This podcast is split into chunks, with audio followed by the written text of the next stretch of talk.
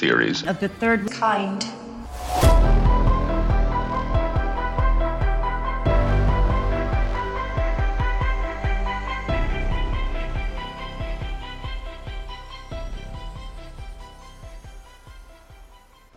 Welcome to Theories of the Third Kind. My name is Aaron, and I'm one of your hosts.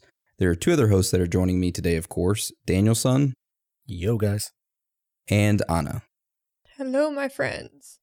So, before we start today's episode, I just want to say, like always, we do not run any ads on the show or take any money from any corporations. So, if you'd like to help us out, then there's a few ways that you can do that. One of the ways is Patreon. For only $5 a month, which is 16 cents a day, you can sign up to our Patreon and get an extra episode each week. These Patreon episodes are exclusive to members only.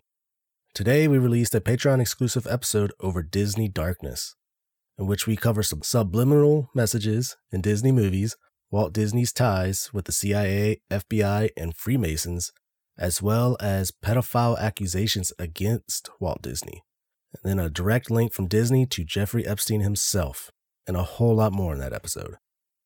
Also, we have several more episodes already locked and loaded for your listening pleasure, such as Isaac Kappy, McMartin's Satanic Preschool, Clinton Body Count, FEMA, and much more, which you get access to all of it just for five bucks a month. Another way to support the show is through merchandise. Just teleport on over to our website, theoriesofthethirdkind.com, and click on the shop button. Then you can see all the merchandise we have for sale t shirt, hats, all that good stuff. I just wanted to say that the money we get from Patreon and merchandise goes to bettering the show. Also, I know things are tough out there right now, so if you can't afford a shirt or a Patreon membership, but you want to help us out, then just leave us a written review on iTunes. That really does help us out a ton. If you don't want to leave one, though, that's fine. We just want you guys, girls, aliens, reptilians, Bigfoot, Sasquatches, Chupacabras, ghosts, Illuminati members, underground lizard people, whoever or whatever you are, to enjoy the show. Also, one last thing if you would like to reach out to us, then you can shoot us a message on Instagram, Twitter, or Facebook, or you can go to our website, theoriesofthethirdkind.com, and click on the contact button, and there you will find our email addresses. Also, on our site, you can click the voicemail button and leave us a voicemail anonymously with your phone, and we will play it at the end of the show each week. So, today's episode is Pizzagate. How today's episode will go is that we will first cover what is Pizzagate and then go into the leaked emails, the findings in the emails, and then transition over into James Alefantis and Comet Ping Pong and cover some stuff about him. And then we dive into the spirit cooking with Maria Abramovich. Then we transition into John and Tony Podesta and some weird stuff we found out about them. And then we go into strange facts and findings, and of course, wrap it all up with our thoughts and theories. So, with that being said, let's start today's episode. Anna, what is Pizzagate? Well, back in 2016, a large amount of political figures had their emails leaked. In them, you could find cryptic messages such as satanic occult rituals, murders, bribing, and child sex trafficking. This started a giant movement of individuals digging into these leaked emails and making connections with some very odd things. So, to fully understand this Pizzagate, we have to start from the beginning from the leaked emails. So, in March of 2016, an individual named John Podesta had his personal Gmail account hacked. Now, who is John Podesta, you are wondering? John Podesta is a politician from 1993 to 1995. He served in the Clinton administration as the White House staff secretary from 1998 to 2001. He served as White House chief of staff to President Bill Clinton. From 2014 to 2015, served as the counselor to President Barack Obama. He was chairman of Hillary Clinton's 2016 presidential campaign, and he's also the former president and now chair and counselor of the Center for American Progress, a think tank in Washington, D.C. That means everywhere. Yeah, he is. So, like we said, he's a politician. He has been around some of the most powerful and important people in the world for most of his life. All right, now that we know who he is, we kind of see how it was a big deal that his personal Gmail account was hacked in 2016. Those hacked emails were then obtained by a company named WikiLeaks. WikiLeaks is a very reputable international nonprofit organization that publishes new leaks. They acquired these emails, verified that they were unaltered, and then published them for all to see. And at the time, people really didn't care to see John Podesta's emails. All the emails did was shed light on the inner workings of the Clinton campaign. Well, that was until someone noticed something interesting in Podesta's emails, which now we will get into what those emails contained. So, someone noticed that John Podesta had gotten emails from political figures and had sent emails to political figures that made bizarre references to food. So, for example, one such email discussed a handkerchief that John Podesta left behind at a friend's house. The handkerchief was described as having a quote, map that seems pizza related, end quote, which was bizarre because it, it, it, it seemed like they were talking in code. So a lot of people online started doing like their own personal investigation into these emails since they had access to them. And individuals started making connections. These bizarre food references were commonly used code phrases among pedophiles. Right now, it seems kind of out there, right? If this is your first time hearing this, you're like, what? Politicians using code phrases and emails to, you know, trade kids or do sex trafficking or something like that. But just wait until we start reading these out and you'll know what we're talking about. So uh, here's some other emails that reference these strange things. Anna, do you want to read one off for us? John Podesta received an email from Tam Luzzatto, a congressional staffer for Clinton, saying that children of ages 11, 9, and 7 will be, quote, in the pool for further entertainment, and stating that the children, quote, will definitely be in the pool. That's. that is so weird to say that. I would get it if you're like, um, yes, we'll definitely be swimming. Be sure to bring bathing suits. That would make more sense if you're just trying to make sure someone's prepared for the party they're going to. But to say that the children 11, 9, and 7 will be in the pool for further entertainment. Yeah. What is that further entertainment going to be? See, that's where it's it's weird and it's one after another after another email like this. I don't think they're referring to swimming pool. I think they're talking about that pool that we're going to bring up later that is definitely not a pool. So this is the pool I think that they're talking about. Oh, I've seen that picture. Oh my god, that's strange. And I saw pictures where the kid, like there was people on the top of that, all looking as if they're going to be watching a show. Well, that would match up. Definitely be in the pool for further entertainment. And that is pool tile right there.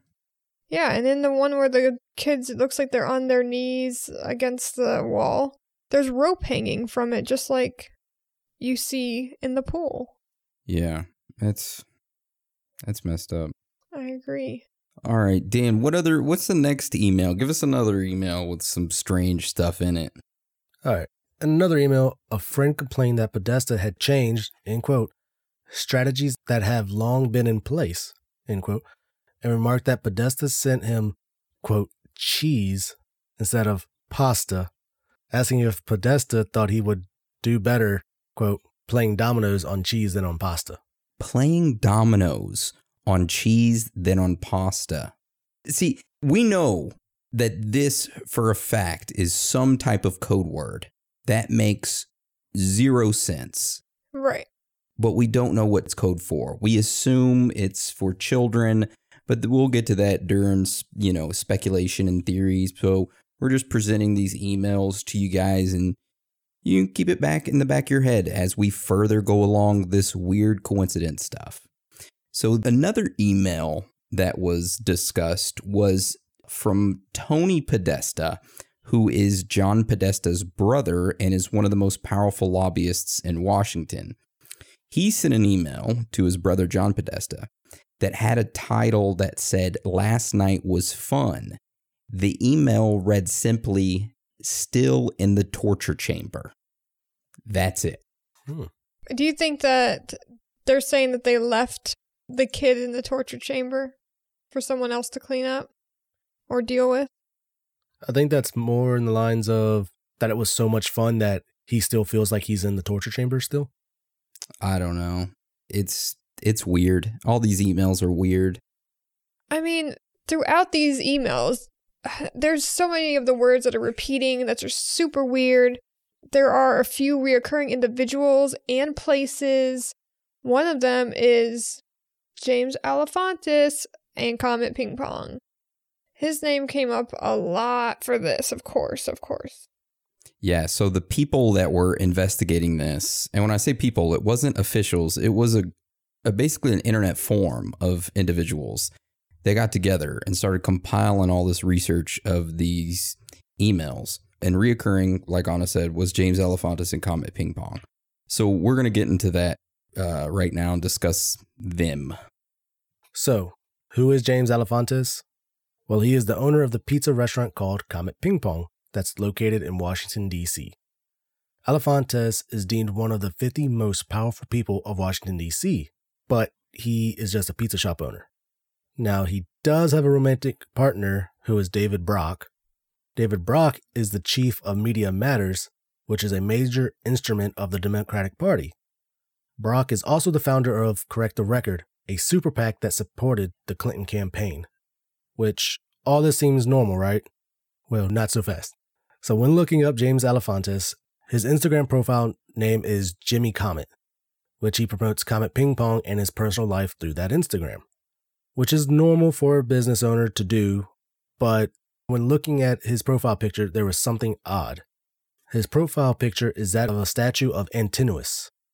Antinous lived during the Roman Empire and is notorious for being a, and I quote, little boy lover. Antinous is considered the symbol of pederasty, which is the term of a sexual relationship between an adult man and an underage boy. So, that statue of Antinous being the profile picture for Alefantis, who is the owner of Comet Ping Pong, could be a coincidence or considered a bit of a reach if you are talking about pedophilia, but the coincidences don't stop there.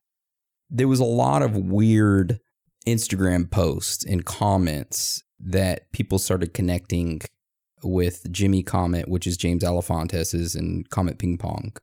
And it was very weird. One of them was a picture of what looks like an underground, what would you call that?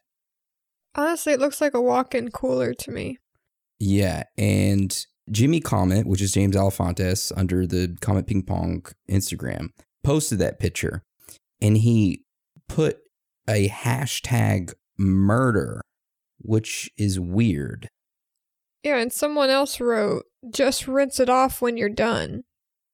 Yeah, and then another person that's name is working on my night cheese commented hashtag kill room. Yeah, Which- you could go down the rabbit hole of looking that guy up, and there's Yeah. even more connections with everything. He is part of their little game. Yeah, there's just a lot of weird posts Uh, on his Instagram, which he turned private once this stuff started getting out and people started to blow the horn on it. But everybody, a lot of people caught screenshots of his posts before he went private. It wasn't even just on his Instagram, it would be what he would post on other people's Instagrams as well. People he tagged, a person on Instagram called Miss Summer Camp. So it looks to be a gentleman with blood on his face, dressed in drag, and just looking really weird to me at the camera. So Jimmy Comet commented one word sex. And in the background, there's ping pong tables, Oh, which yes. they have at Comet Ping Pong because you go there, you eat pizza, and you play ping pong. There was another post, is a little weird. Picture of a dude holding a penis and it ejaculating uh, slices of pizza. mm-hmm. It's beautiful out. Come, spelt C U M, visit. Why post that? And then he posted a picture of the Teenage Mutant Ninja Turtles where it says to check the box of your party Republican Party, Democratic Party, or Pizza Party. Oh, here's the fun one. Wrote, whip up a Haitian special, extra cheese. Mm. And like the one right underneath, why are they taking a picture of a child that's propped up on a couple dish racks next to a ping pong table? It looks like they're taking a a photo that's going to be shown to people. You know, it's not like, oh, the baby's being cute. This is propped up. Raise the baby up to be in the spotlight better. Yeah, there's a lot of weird things. There's one of a little girl who is taped to a table and it's uh, it says new seating area procedure for the youngest guests.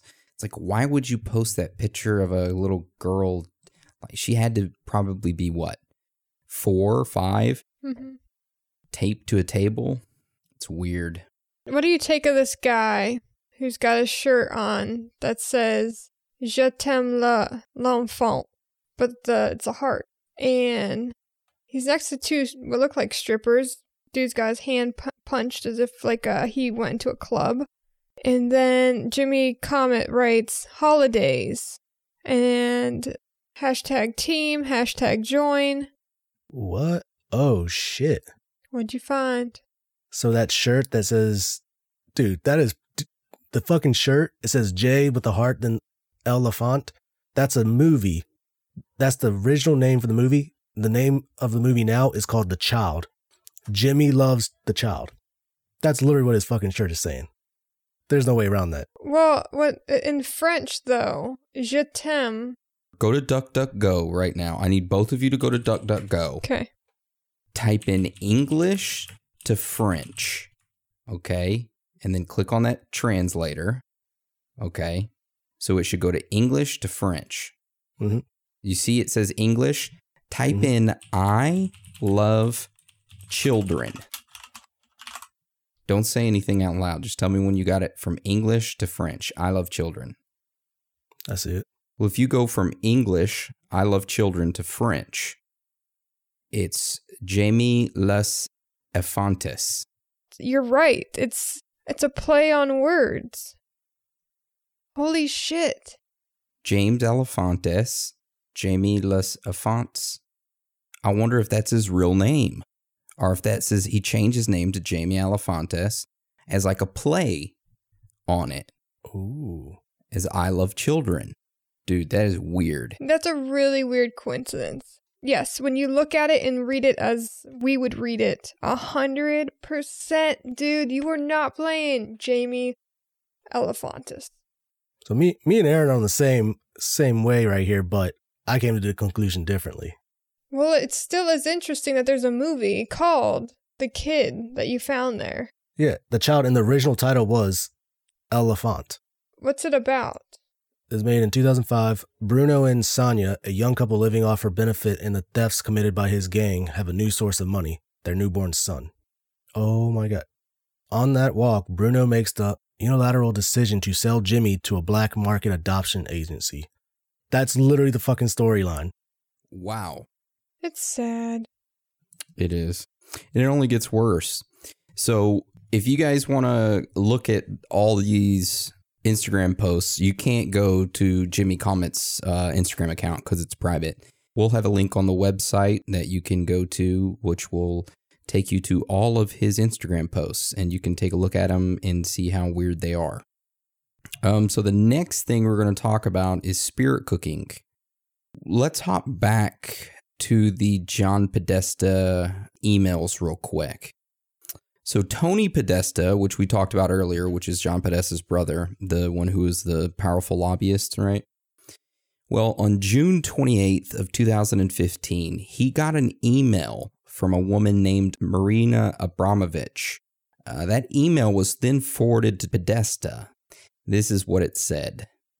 Dear Tony, I am so looking forward to the spirit cooking dinner at my place. Do you think you will be able to let me know if your brother is joining? All my love, Marina. Tony then forwarded that email to his brother John asking, Are you in New York City Thursday, July 9th? Marina wants you to come to dinner. Which, I mean, this seems like a completely normal and uh, not really unsettling email. But when you take a look at what the term spirit cooking is, that changes the email completely. So, uh, what is spirit cooking? Who wants to tell us about that?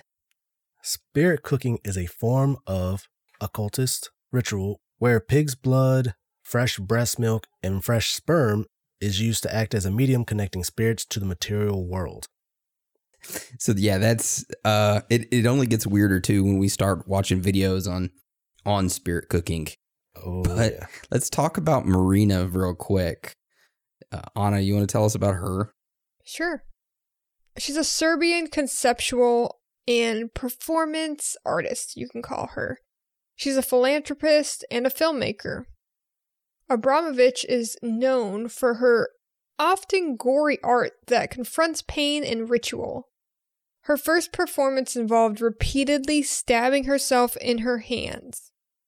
The next performance featured her throwing her nails, toenails, and hair into a flaming five point star, which she eventually jumped inside of, causing her to lose consciousness. During the next, she ingested a medicine to treat people who are catatonic, which caused violent muscle spasms. Perhaps most famously, in 1974, Abramovich placed 72 objects on a table, including a rose, a feather, honey, a whip, olive oil, scissors, a scalpel, and a gun and a single bullet. Alongside these items was a sign informing the audience that the items could be used on her in any way that they choose. So for six hours, she remained at the mercy of the audience, allowing them to do as they pleased. During that time, she was stripped, cut, and one audience member even held the gun to her head. What? That's intense. That's really intense. So we get an idea of what type of stuff she's into with this performance art, right? But it takes a real weird turn if if it isn't already weird enough when we start talking about the spirit cooking. That starts going down like the Aleister Crowley route. So I posted a link of a video of her spirit cooking, and I'll have it up on our website for you guys to go look at. And it's a 10 minute video, and it shows her in June of 1997 doing this spirit cooking. And it's pretty disturbing. Yeah, if you have a weak stomach, do not watch it. Yeah. So in this video, within the first, I would say about 48 seconds in, she has taken a bucket of blood and painted on a white wall, mix fresh breast milk with fresh sperm milk. Drink on earthquake nights, but the Q is a two. Hmm, it's weird. At the 48 second mark, you can see what looks like a little child to the left that's in the corner but covered in blood. I, I Yeah. it's it's a very disturbing video. I suggest everybody go on and go watching this just so you get a kind of feel of what type of person this is. She goes on to paint something on the wall that says fresh morning urine sprinkle over nightmare dreams. And then in the other corner there's another what looks like a mummified child with blood on it. When she does like the walkthrough of them all, every one seemed to have that little kid in the corner.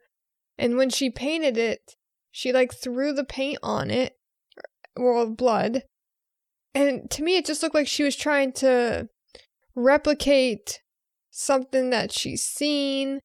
She kept trying to really make this figure very bloody and the splatter very perfect and leaving little guts and stuff on the floor. I mean, it was weird.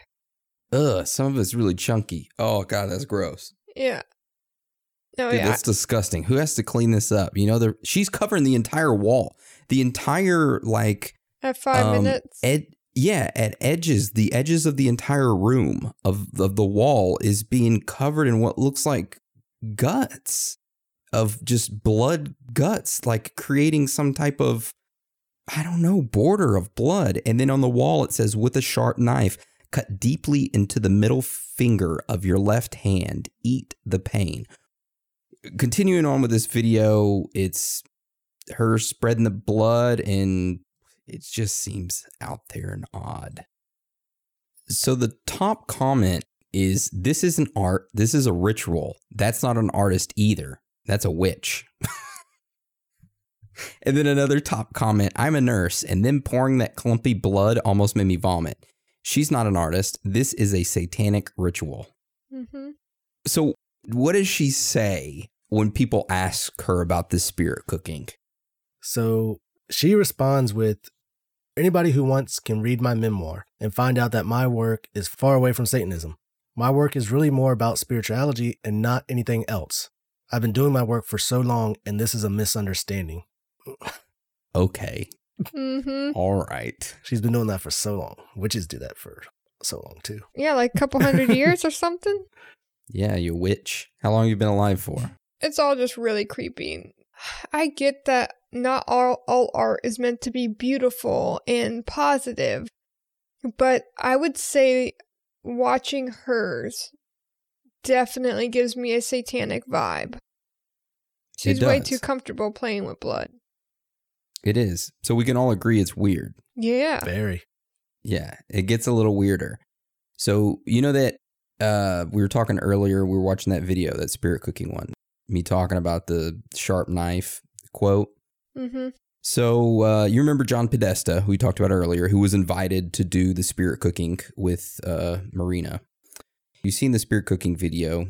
She spreads blood on the wall and uh, which reads with a sharp knife cut deeply into the middle finger of your left hand and eat the pain so with that being said uh, there's something interesting that we came across regarding john podesta so on september 25th 2015 he tweeted a series of tweets in support of the global goals organization with this global goals, it promotes 17 sustainable global goals adopted by the UN. So in this, John Podesta holds up his two hands. One of his hand reads the number 14 and the other one reads uh, is a fish on it, which is supposed to be his support for the global goal number 14 of him protecting the oceans and the fish, which I'm all for, right? It's good. But there's an odd coincidence. So if you zoom into his hands, his pinky is all scarred up, and his left hand has a band aid on the middle finger, which, if you read, with a sharp knife cut deeply into the middle finger of your left hand. Coincidence? There seems to be quite a bit, and they'll keep coming. Mhm. That was just, you know, something we noticed. But uh, let's hop back onto John's brother, Tony, and talk about all the weird things that he's into. Since he was the one initially invited to the dinner with Marina as well. So, uh, who wants to start off and tell us a little bit about the weirdo Tony? All right, so Tony is married to a woman called Heather, and they are both obsessed with art. I mean, really obsessed with art. So their love for art would never fade as they continued to find more and more artists they fell in love with. One being a Dutch artist, Margi Gerling, who shows some r- uh, really interesting pictures. Um, I guess you can refer to it as like some genetic engineering. It was uneasy to look at. One is noted as having, I think I referenced it in a Disney episode, the boy who's being sewn from a sewing kit. That's sewn a boob and has put it on. She's just in underwear. Yeah. Dude, that is disgusting. That's not art. What the heck? But this one, that's the first one in the second row, is the one that's been seen in his house before. Man, these are some disgusting artworks pieces. I know. We're definitely on some type of like FBI watch list now. Thank you. I know. Yeah. I'm just kidding. But yeah, uh, to have some, I mean, it's weird. Weird art. It is. And there is so many more. Um, I looked at several artists that they claimed as being ones that they really liked, and they were all creepy people. Creepy artists, I should say. So, like I mentioned, they had a huge collection and they rotated what was in there. But one of the pieces that always stays up is in Tony's living room. It's called Soliloquy 7, and it's an 8 foot tall photo. It's a naked man, you guys. 8 foot tall naked man in the living room.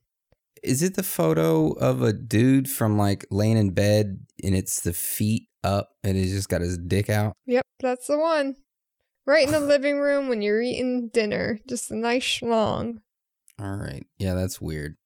Super weird. All right. So we got Tony. Is there any other weird like Podesta paintings or anything?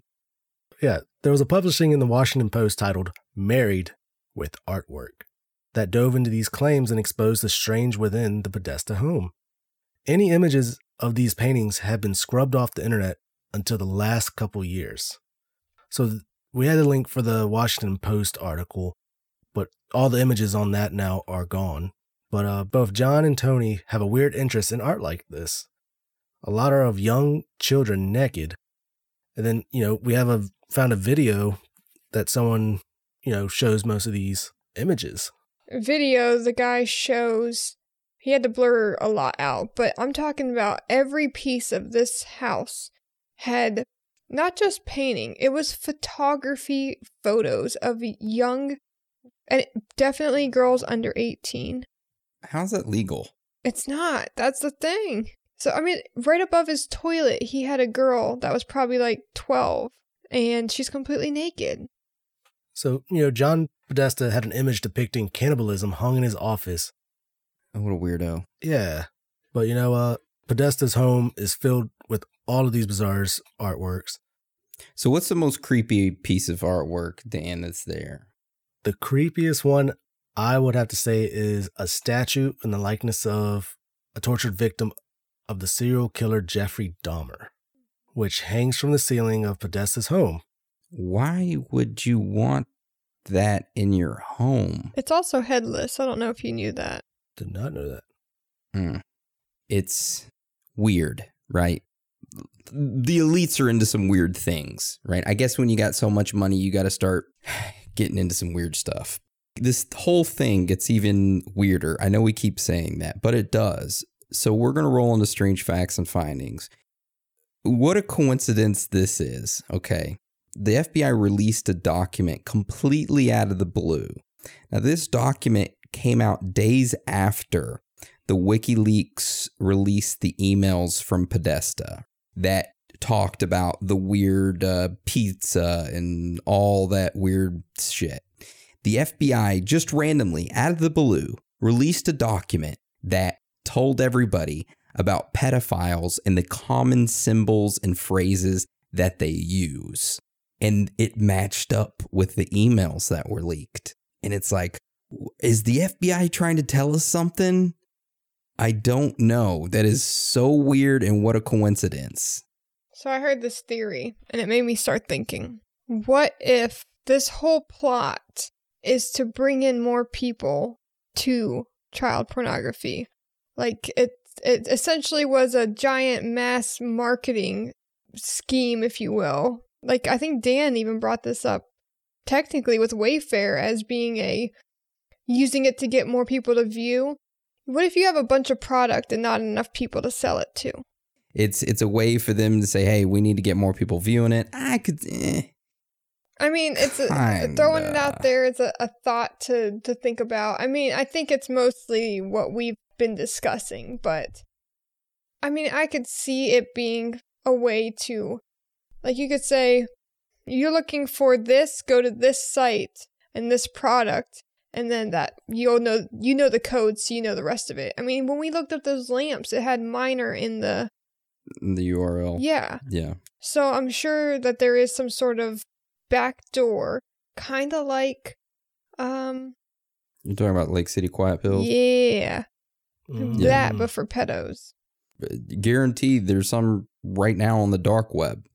Well, I think they were also saying that. So the FBI they're the ones who raid child molesters and stuff and people doing saf- sex trafficking. They know the avenues that they come in. So they this person was alleging that they would be the biggest seller of kids because they know where to get all their product. Some sort of twisted way of advertising. The FBI trying to make more money off of it. It kind of goes into the next thing I wanted to talk about, which kind of adds to that.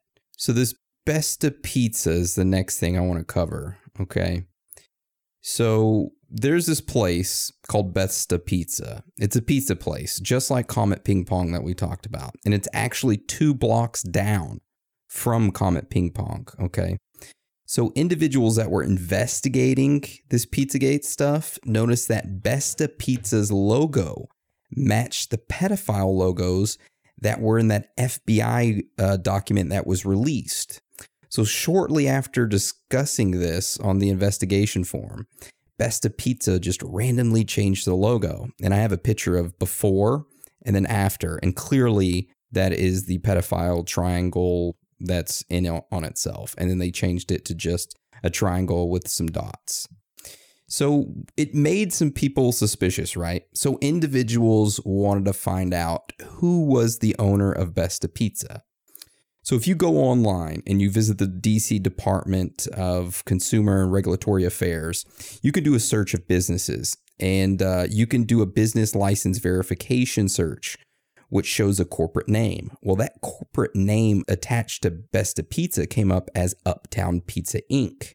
The registered agent for Uptown Pizza Inc. is Andrew Klein.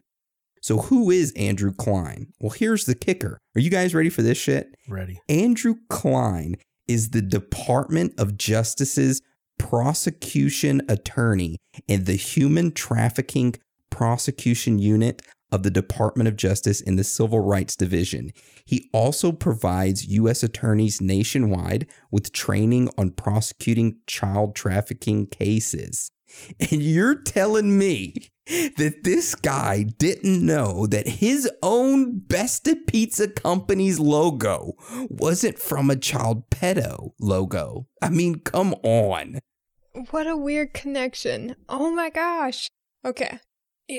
If we had the time to dig into all these people who own different businesses, we would have the biggest spider web ever created in the pedo world. I mean, ain't nobody got time for this. We've been spending the whole month adding all these dots and crossing our T's and dotting our I. What like there are so many people with dirty hands. Yeah. Pizza y hands.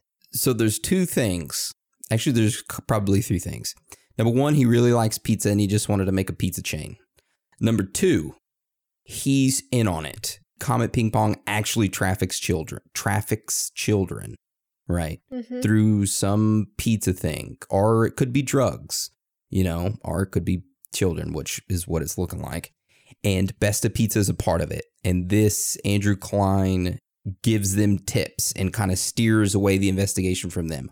Or number three, Andrew Klein has created this Besta Pizza as kind of like an undercover operation to bust these child traffickers by making his own, kind of like honeypotting them. I was gonna say, I was like, I'm gonna give this guy benefit of doubt. Maybe he was doing it to try to lure them in there, put the symbol on the sign and everything. But then once they released this document showing like, oh, we already know what these the pedophile logos and stuff are, he's kind of just like, well, shit, now I got to take it out of there. Because if I leave it like that, they're gonna think, you know, that I might be part of it or some shit like that. Yeah. He's like, God damn it, guys.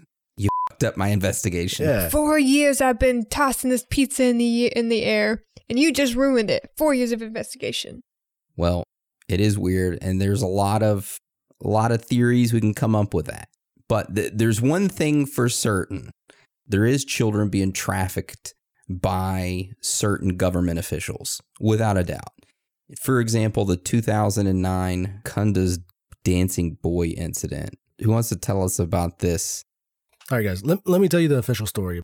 In 2009, DynCorp contractors paid a 17 year old Afghan Baki Bazi performer to entertain them in Kunduz. Several Afghans were later arrested and investigated. It would be officially reported that the boy was dressed in jeans and a t shirt and performed a tribal dance. and no DynCorp employee would be prosecuted. So that is the official story. But according to some leaked emails from WikiLeaks, the official story is not true. This email we are about to read was sent directly to Hillary Clinton from Cheryl Mills, who is one of her most prominent lawyers. And based on the email, it appears the Washington Post was writing to Hillary Clinton and her team about an upcoming article on the DynCorp Afghanistan scandal. And it appears Mills and the rest of the team then engaged in damage control to hush parts of that upcoming article. So the following is said in this email. According to my reporting, the week of April 13th, the DynCorp regional commander from Kunduz allowed his men to hire a 15 year old boy dancer to do tribal dances at a DynCorp party on the training site. Some 15 or so DynCorp employees in attendance pulled out a single chair and had the boy do mock lap dances. This was captured on video. The video shows DynCorp employees putting dollar bills in the boy's waistband. The revelry lasted about 45 minutes. That's a lot of dancing. That is a lot of dancing. That's sick, man.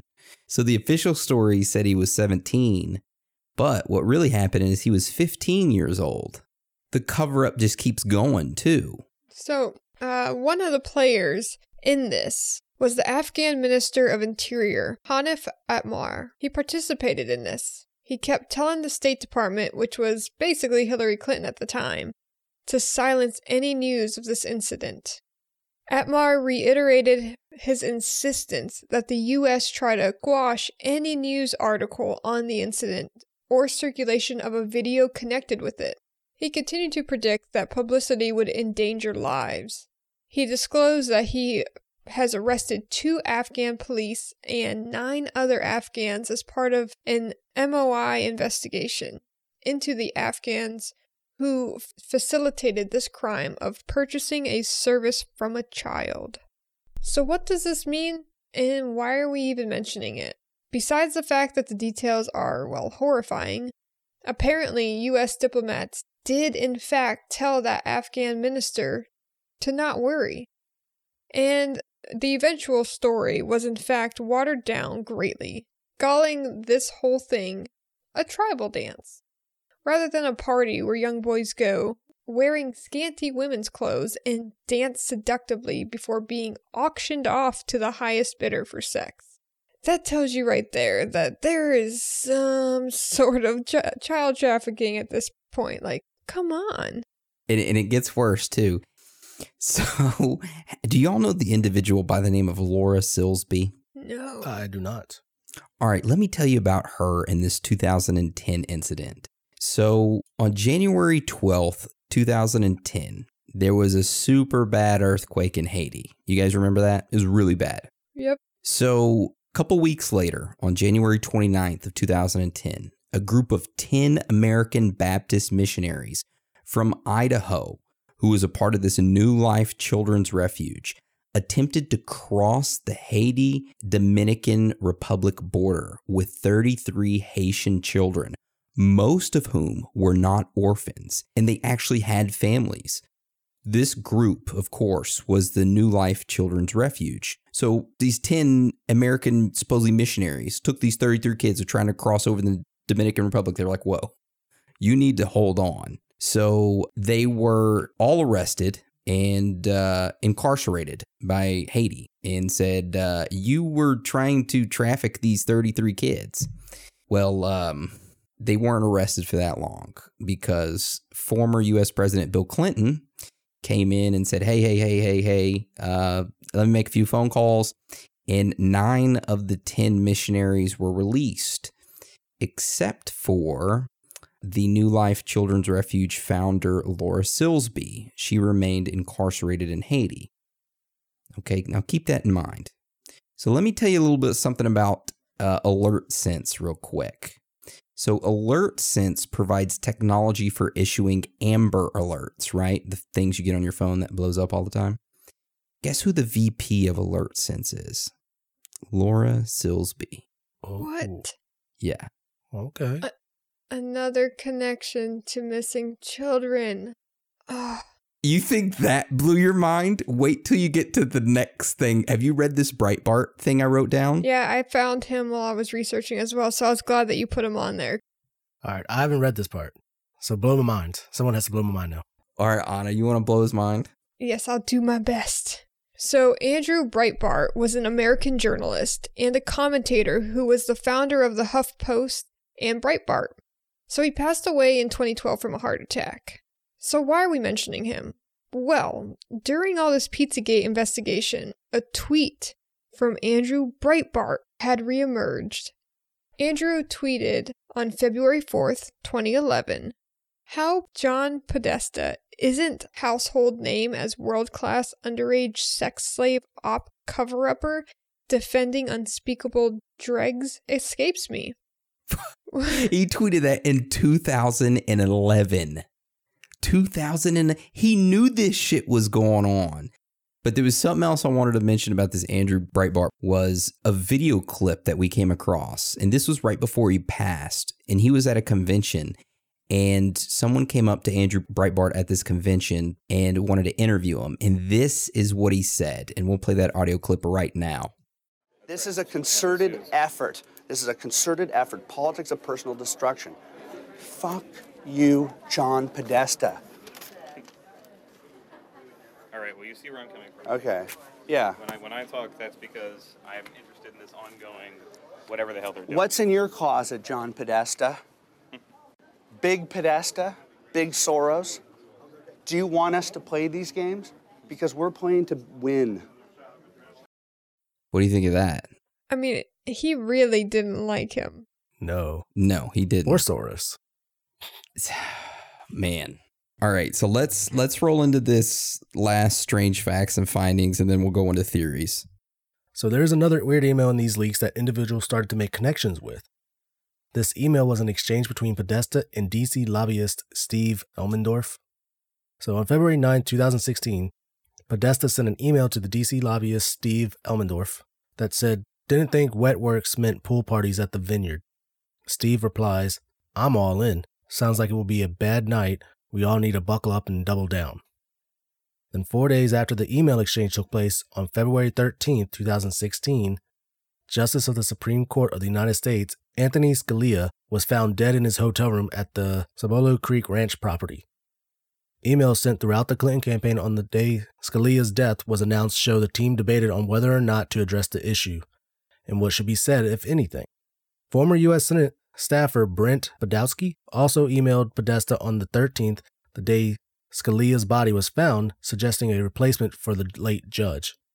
And one last thing where Scalia's body was found, Cibolo Creek Ranch property, there is a vineyard located on it, just like in the emails. Oh, also, you know, wet works is a common term used to describe murder or assassination. What a coincidence, huh? Wow. What a coincidence. I'm all in. Sounds like it's going to be a bad night. So they said, didn't think wet works meant pool parties at the vineyard. I'm all in. Sounds like it'll be a bad night. We all need to buckle up and double down. And then just four days later, Anthony Scalia dies at the ranch property, which has a vineyard on it. Huh. Coincidence. This whole thing is full of coincidences, man. So that's just something for you guys to think about. Something for you to dig in even more. So we're going to roll into theories now. So, Anna, do you want to start us off with theories? What do you got for us? Yeah.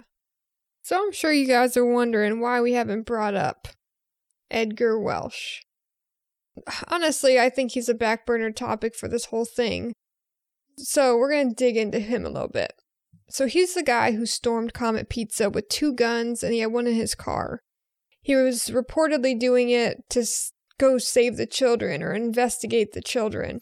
Oh, okay. I was confused. So this is the guy that ran in. There was like reports of a guy, a gunman going into Comet Ping Pong with a gun and shooting, right? Yeah, he basically And this just is him. Yeah, so this is the guy. Okay. He walked to the back and he fired one shot in the ground.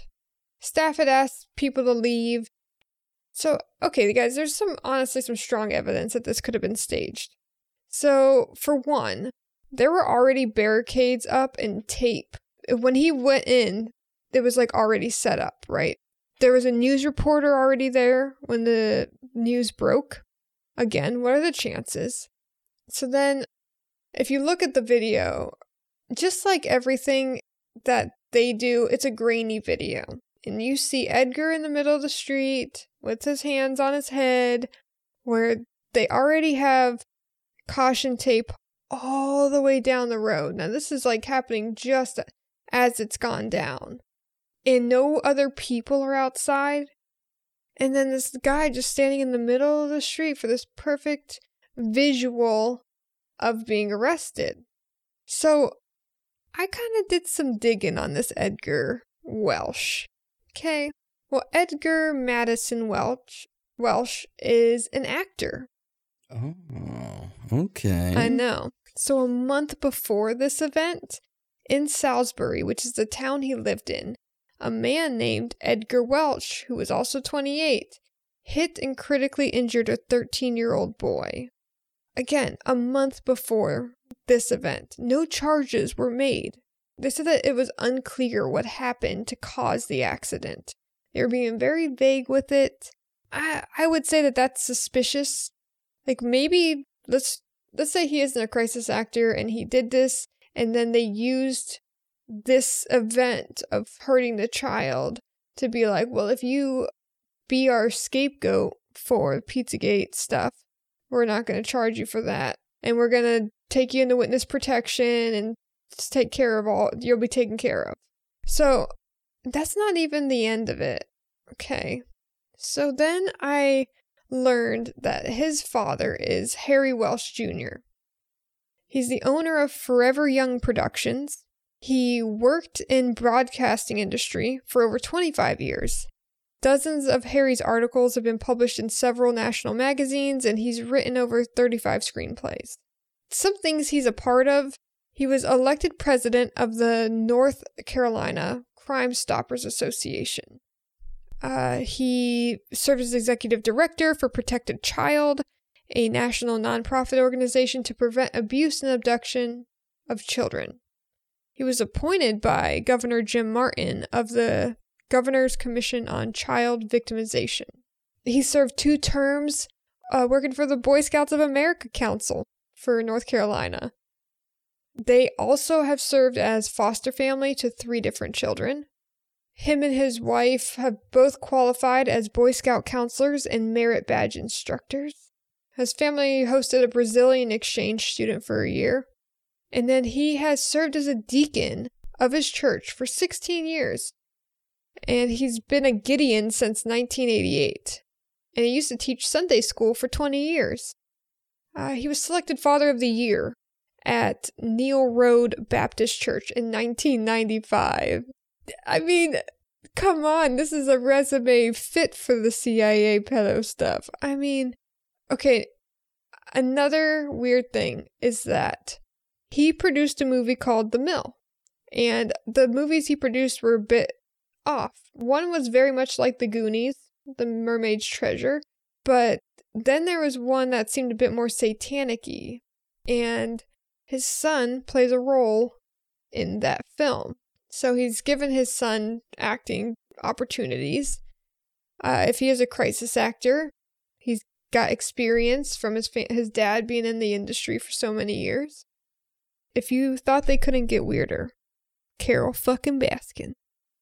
Uh oh. Did she come in the mix? Man, if she did, that'd make it really great. But they probably did know each other because uh, there came a time that they watched two young tigers because they needed a temporary home. And this temporary arrangement lasted 15 years. So then that started a foster care program that included do- dozens of tigers, jaguars, leopards, servals, and a host of, ano- of a ton of other exotic young. Terry would feed and take care of the young, that's his uh, wife, and Harry would feed and take care of the older ones. Terry would give tours to different school classes for their field trip. Oh, you want to hear something funny too? He also lived in Haiti for a while. oh my god. Ah, Okay, okay. Yeah, It's all connecting. it is. I also found it's just like sidetracked from that, but another weird thing is the traffic cameras that were facing Comet Ping Pong were moved, so you couldn't see any of the any of that uh, arrest of Edgar Welch. Just like we're not seeing any photos of Maxwell being arrested. We're not seeing anyone be arrested. OJ was plastered all over the news. You know what I mean? Like, they make a scene when someone famous is arrested, and we haven't seen anything. I think you're right that he hit that 13 year old boy and they were like, look, we're going to make you a deal. You're going to be the scapegoat. Go in and shoot one bullet into the ground away from everybody. Like, that was not even a threatening move. Damn. Man, that guy has nothing to do with it. You guys just can throw his information in the trash. If anything, it'll link other people to them, but I've I had never even heard of the gunman until fairly recently because to me that's like the wag the dog. You're trying to make me not think about the fact that you're shipping kids underneath those underground tunnels to people. Yeah. You ain't fooling me. All right. So, God, what else you got? You got something here called Red Shoe Society. What is this? I've never heard of this. Uh, so this is like they say that the elite, the highest, the elite of the elite, wear red shoes, red leather shoes, and that they're Satanist. And there's this picture of Tony Podesta with a bunch of other men, all men, and they all have red shoes. And everyone's is super vibrant, but I did notice that Tony's are a bit faded. I just kind of was listening, or I was learning about what they say, and some say that they're made from human skin, like human baby skin. Macaulay Culkin, he went on record talking about the pedophile stuff and how he didn't get wrapped up in it really bad because he was a smart kid and he just didn't deal with their bullshit. But he did talk about that you learn really quickly what shoes made of human babies looks like. And they say it's the finest leather that you can make. And just when you've seen those shoes, you'll never ever forget it. And you know if someone's wearing them, they're not good. So I question if maybe these red shoes are involved with that. And there's a bunch of things to dig into with this, with pe- people even indicating that the Wizard of Oz was a reference to the red shoes. Uh, they there is the Wicked Witch. Yeah, they say it's so that way if they get blood that drops on their shoes, it won't stain it and you won't see it. And we talked about Disney Little Mermaid having to lay blood upon her feet to be able to become a mermaid again. Super creepy picture. Yeah. Weird stuff. And that's on our Patreon Weird episode. connections. There's some people that believe that when you become a part of this cult, this club, when they become a member of the Illuminati, they get a black eye. And if you see that, some believe that it means that they've been soul scalped, which we kind of talked about in a different episode. But it it's essentially taking their soul and replacing it with an evil one. Anyone that's important or has their own TV show has sold their soul to the devil, according to this person. And I did look, and there is a ton, a ton of celebrities that have had black eyes. Hasn't even the Pope had one as well? Yes, the Pope, uh, George Bush Jr., he had one for sure. I mean, Johnny Depp, Ben Affleck. I mean, even Justin Bieber had a black eye. And his was pretty bad. Well, there's a rumor that we were talking about about Justin Bieber about how he was taken to a party with the elite and they told him to kill some toddler and he refused to. And then at that time is when the media started really attacking him. So they used the power of the media to like really shame him. Which, if they control the media, of course they would do so. Yeah. Obviously, he was really big for his younger years, became a huge hit sensation, and he didn't really fall off. He kept dipping his toe back in, but he wasn't consistent. And now he's kind of come back into the scene. And he made this new song called Yummy. And some are speculating that he's actually kind of trying to expose the pedo ring with it. And I watched the video and I hated the song because I hated hearing him say yummy, yummy over and over. I'm like, this is stupid. Bieber, you come up with some good hits sometimes, but this is stupid. Mhm. Well, then I learned that yummy is a word that they use to talk about young kids. That's like a hot dog. It's in the list, yeah. And in it, he's wearing a very bubblegum, not bubblegum, it's even lighter than that, like a pink uh, sweatshirt. He's all everything about him is pink. His hair is light pink, shorts, all shades of pink. And he's got this buffet of food. Surprisingly, I didn't see any pizza, and there's no obvious pizza references, but all of his guests are very eccentric older people and he's eating food they're laughing it's like a a party an event but all the guests are older or very interestingly dressed Like the elite. Yes Hmm. so it, it was it was very interesting and then on top of that he posted a bunch of pictures of kids with the hashtag yummy on his twitter or instagram and it wasn't like i think for him it was exposing That's a James Alefantis type post. you're Mhm. right it is i mean i hope bieber is getting out of it i heard a rumor that him and selena might have been pregnant and the elite killed the baby Ooh. and that's why he went rogue I did mention to you that last night I had a dream about Selena Gomez. yes That I was just standing there and she walked past me and she was still like a celebrity or whatever in my dream. And she took notice to me and she's like, Hey, what's your name? And she started talking to me and like in my dream, she like fell for me, which I was like, That's very Ooh. odd. And she was like, Hey, Well, you you're a know, you handsome could- man. You could come with me to my you know, house and I travel around and I was like, This is so like this is weird. It feels like a dream because why would she want me? And then lo and behold, it was a dream. But if you're out there, Selena, if only you could see him now. I mean, you do look kind of like a older Justin Bieber. I don't mean to insult you like that. anyways, let's continue on. Okay. What's the last theory that we have? so this may not be technically Pizzagate related or specific, but I wanted to add because I found this along the way. So there's this corporation called, or there's this project called the Florence Project. And it describes itself as a free service for uh, unaccompanied migrant children entering the U.S. The Florence Project is a national leader in its field with nearly 20 years of experience and uh, specialized expertise in children's asylums, special immigration juvenile visas, and to protect survivors of crimes and trafficking. I mean, that sounds like a pretty good business taking care of kids. Yeah, it does. What's wrong with that? Well, let's look at their logo, why don't we? Really? These people select the worst logo. This is copy and paste off the FBI pedophile logo list. Why do they choose to use it? So, what is y'all's personal thoughts and theories about all this? I think it goes along with everything we've been talking about.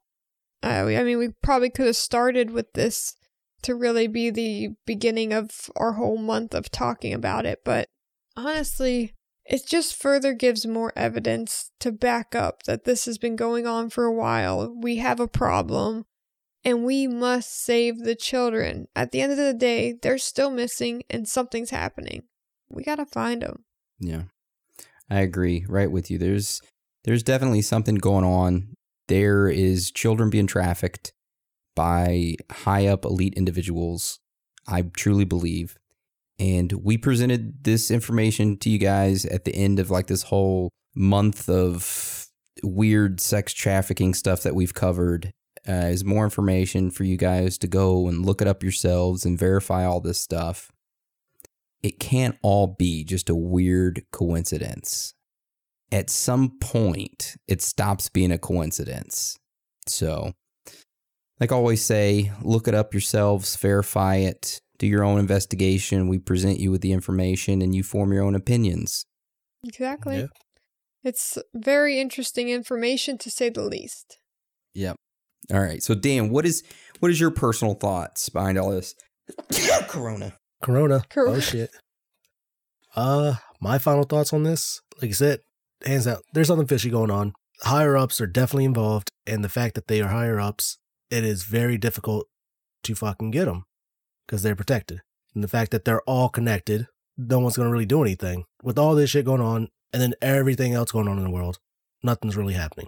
Like, yeah, Maxwell has been arrested for the shit, but we still haven't heard anything. Like it's literally been quiet. So is everything just going to die die down like Epstein? You know, as soon as he was found dead, it kind of just went done. I feel like it's I feel like it's going to happen again. That everything's just going to go quiet. All this stuff with Pizzagate's just going to fucking disappear again. Because people stop talking about it because the news isn't talking about it. But we need to be talking about it as a society and doing whatever we can to make noise. Yep. And today was Jeffrey Epstein's one year anniversary of him dying. Oh, you mean getting put in the witness protection program? Yeah, exactly. Anyways, all right. So that's the end of today's episode of Pizzagate. I want to thank you all for joining us. So now we're going to roll into this week's On the Scene report from Hans. Just like always, if you don't know what On the Scene is, it is basically Hans, who's an individual, goes out and gets the public's opinion on the current happenings in the conspiracy world and interviews random people. So we're going to play that right now. You believe in conspiracy theories? Conspiracy theories? Mm-hmm. This damn COVID shit's a conspiracy. It is? What about uh, child sex trafficking through Hollywood? You think that's real? Yeah. Yeah? What's what, what's so believable about it to you? Because it's Hollywood. It's Hollywood? Yeah, because all the drugs and the superstars and all this shit. Yeah. I believe there's, there's a lot of sex trafficking in, in California. What about UFOs, Tracy? No? What about Bigfoot? what? Why don't you believe in Bigfoot? You mean Daryl? Daryl? Oh, is that what you call him? First name basis. You, you gonna traffic me into sex slave? Mommy, you gonna you gonna you gonna You believe in Bigfoot? Hell yeah I do. You believe in aliens? Uh, we can't be the only life forms out here. Okay. There's proof. Okay. So what's what's good? When I could be your sex slave? I don't want no damn sex. And I- that's me. I take, take, take care of you. No, you ain't gotta take care of me. You just gotta give me some food, water, and place of shit. Exactly. You can you can whip the fuck out of me all day, beat me over the head with the dildo if you want. Exactly. I have to take care of you. I have to feed and water you. I have to take care of you. Not really. Just be like, there's the fridge. Well, I wouldn't leave you loose so you could run away. Oh, who said I'd run away? You have to be shackled in a damn basement. Yeah. The fuck? Oh my god. The oh. interviews get weirder and weirder each mm-hmm. week, and I love them. Oh my god. That was good. She sounds like she's some fun. I get some shackles in the basement. Hans Hammer. Well, Yes. thank you, Hans, for this week's On the Scene.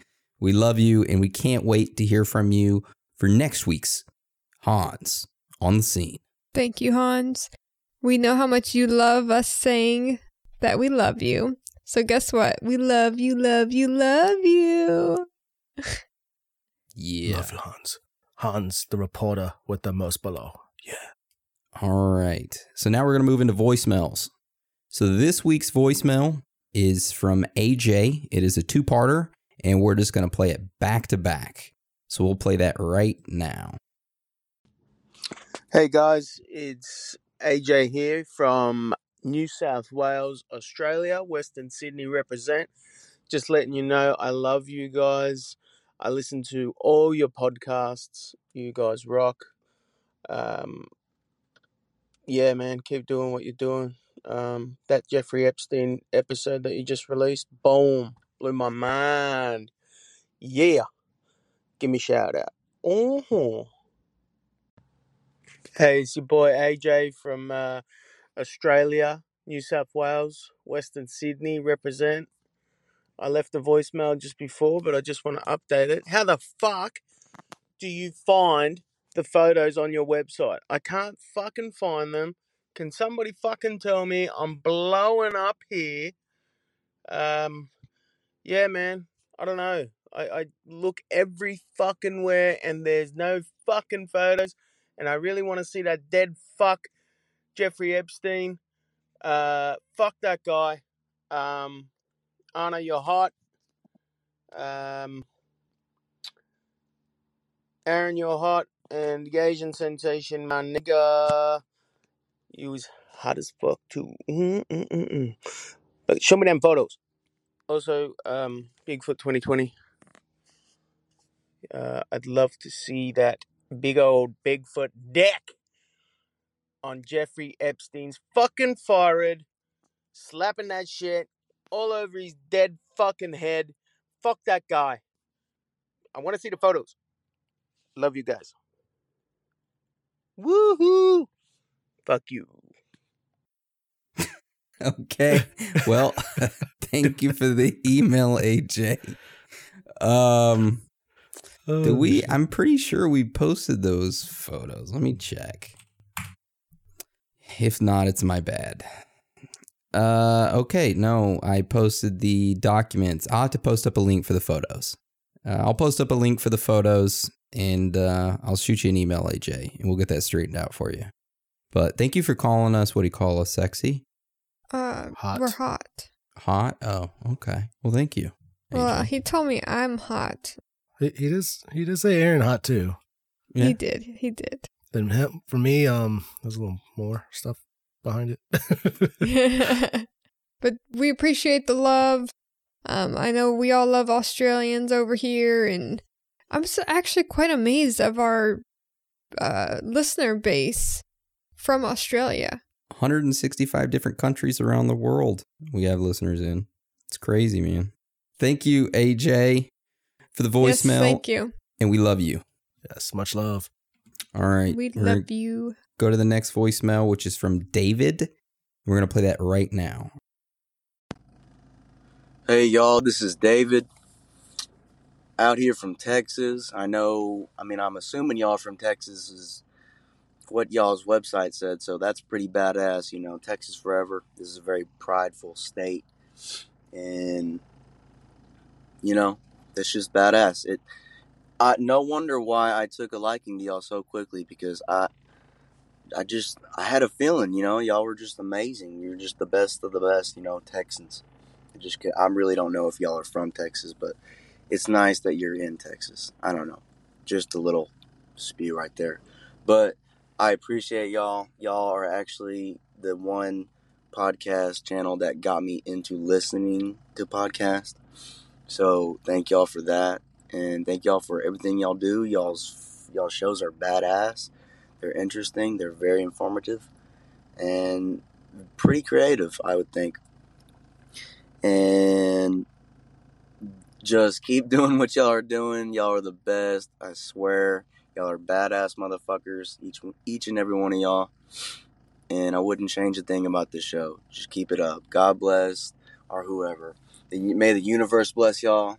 May everything bless this show. Peace out, y'all.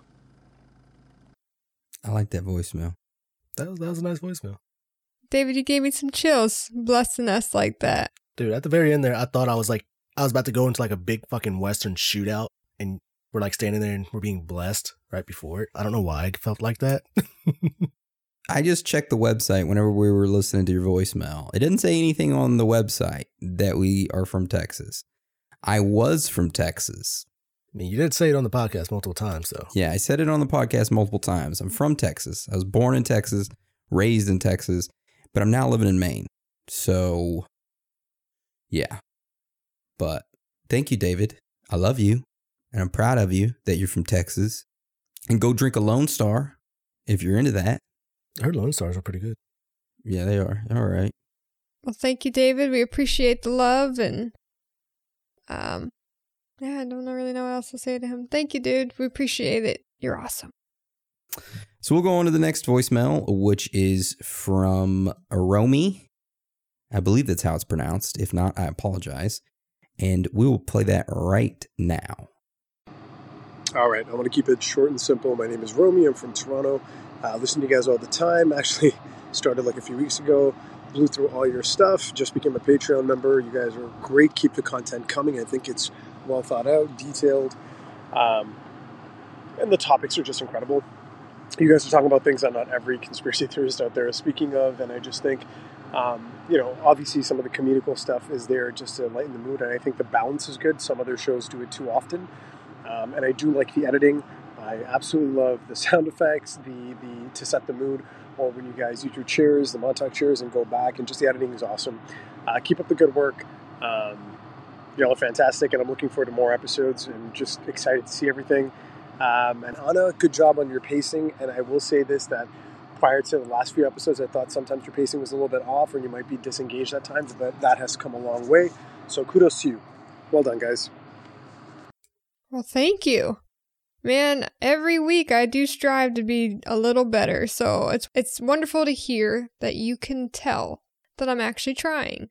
Um so that feedback that you guys give, I do take into account and I really do try to get to better myself.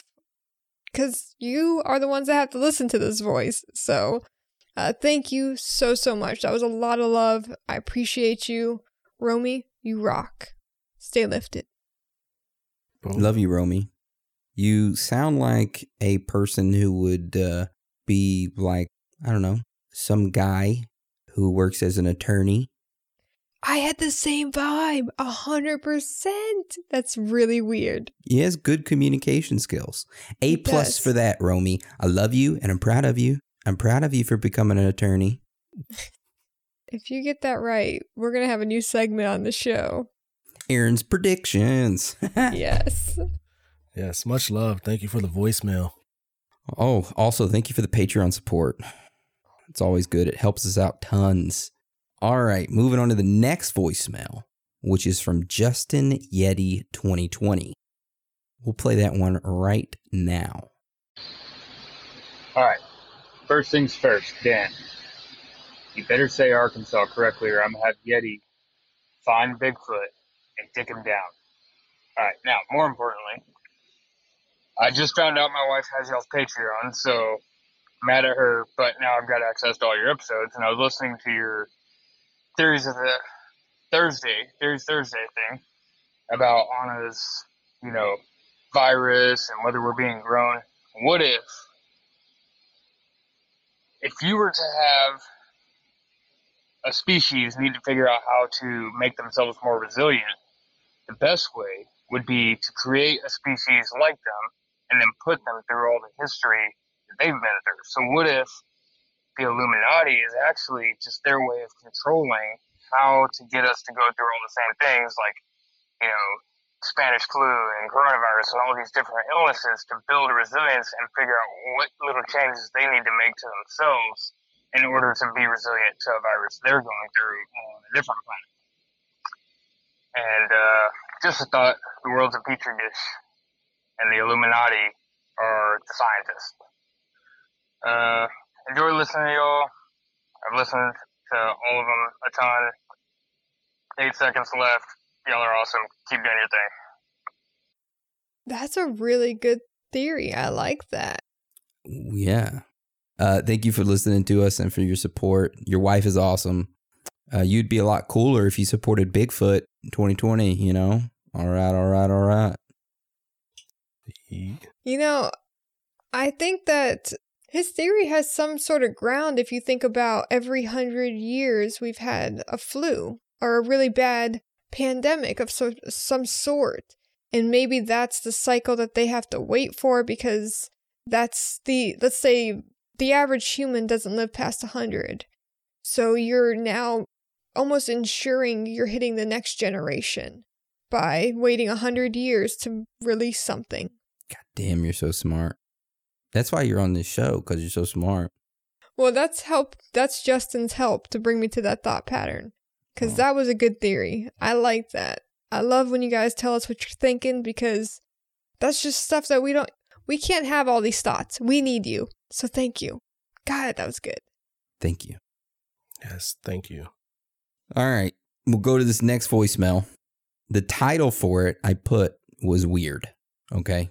So we're going to listen to that one right now. Hello, theories of the third kind. My name is Alsoj Noel. I'm using a voice blocker on behalf to protect my identity and my privacy.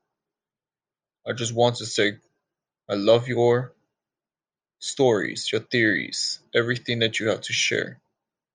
Please be aware that certain truths you have said are true. Keep your life safe. I'll be listening. I'm an ally. But I can't say much after this. And that's it. Oh. A little weird. It is. Yeah, I don't think that voice changer did, Did too much. anything No. at all. I know. I agree. But uh thank you for the voicemail. I forgot his name already. I don't know. We'll call you mysterious guy. Call him Snowwell. A Soj Noel or something like that. But thank you for the voicemail, mysterious man. Uh interesting voicemail. Glad you're an ally and uh, I love you. Yes, thank you so much. We appreciate it. Really cool. I'm glad you're looking out for us. Yes. Definitely appreciate that. Much love, man. So this next voicemail is from Rick's Pit Stop. And we're going to play that right now. Hey guys, it's me, Thug Nugget, aka Rick's Pit Stop, aka Ricardo Ayón. Just want to let you guys know um, I've been listening to you guys while I exercise and while I go jogging, and uh, I have a hard time losing weight and being fit.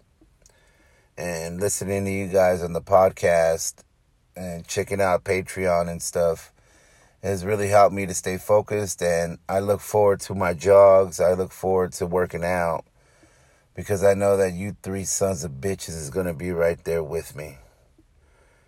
I just want to say that I got so much love and respect for you guys. I love Anna. She's a great add on. And uh, kneecaps, bitches. Kneecaps. Kneecaps. Kneecaps.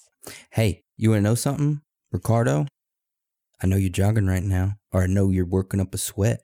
I know you're exercising, and I want to tell you that I'm proud of you, and I love you, and I want you to get down and give me two push ups right now, please. One, two. Good job. I'm proud of you, and keep doing what you're doing, and I love you. That's right. And don't you ever give up. Okay? All right, that's my motivational speech to you. That was good. I like it. I love it. I wanted to get down and do some push ups, but unfortunately, my hand won't let me do that yet. Blame it on the hand. Okay. yeah, yeah, yeah, yeah, yeah, yeah. Well, definitely kneecaps as always with you, sir. Appreciate the love on Discord and always just checking in, seeing what's up. I know I've been crazy busy, so I apologize, guys. I've not been on the Discord, but it's just I move in two days. After that, life will be calm. as calm as it can be. All right. We got the last voicemail this week. It comes from Elizabeth, and we'll play that right now. Hey guys, it's Elizabeth. I'm calling again to leave another voicemail. I was um, a little bit hesitant and nervous to leave the previous voicemail that I did, as I don't usually talk very publicly about um, any experiences I have with the um, abnormal. I would say is probably the best way to say it is abnormal because it's anything that's not normal. Um, and so I have experienced numerous things happen in my life. Um, and I hope one day to be able to go publicly with it, but a lot of it I cannot at the moment. Um, but I will talk to you a little bit about the some of the paranormal stuff. Um, one other th- one thing I could tell you is that where I'm living currently, um, me and Dell are living currently.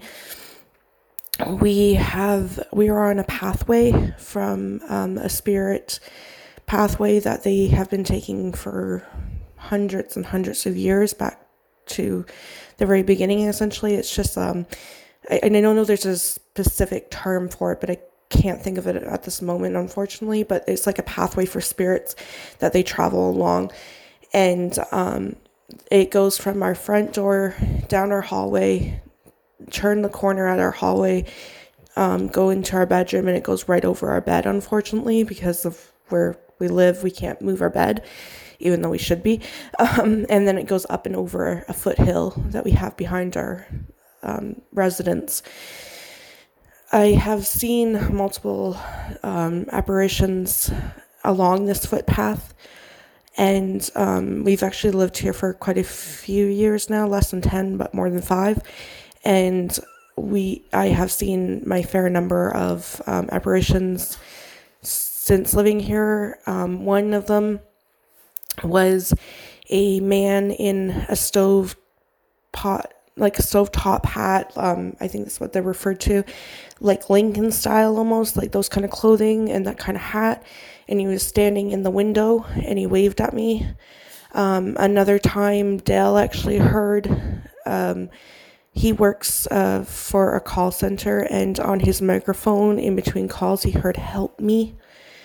Um, another time, we had the door shut to one of our bedrooms. I was in there doing um, crafts and whatnot, and Dale was in there with me, and I had lit some sage, and I stupidly closed the door, and I say stupidly because the door started shaking off its hinges. Um, it never opened, but because it was so smoke filled and whatever was in there didn't want to be in there with the sage, um, it actually shook off its doorknobs.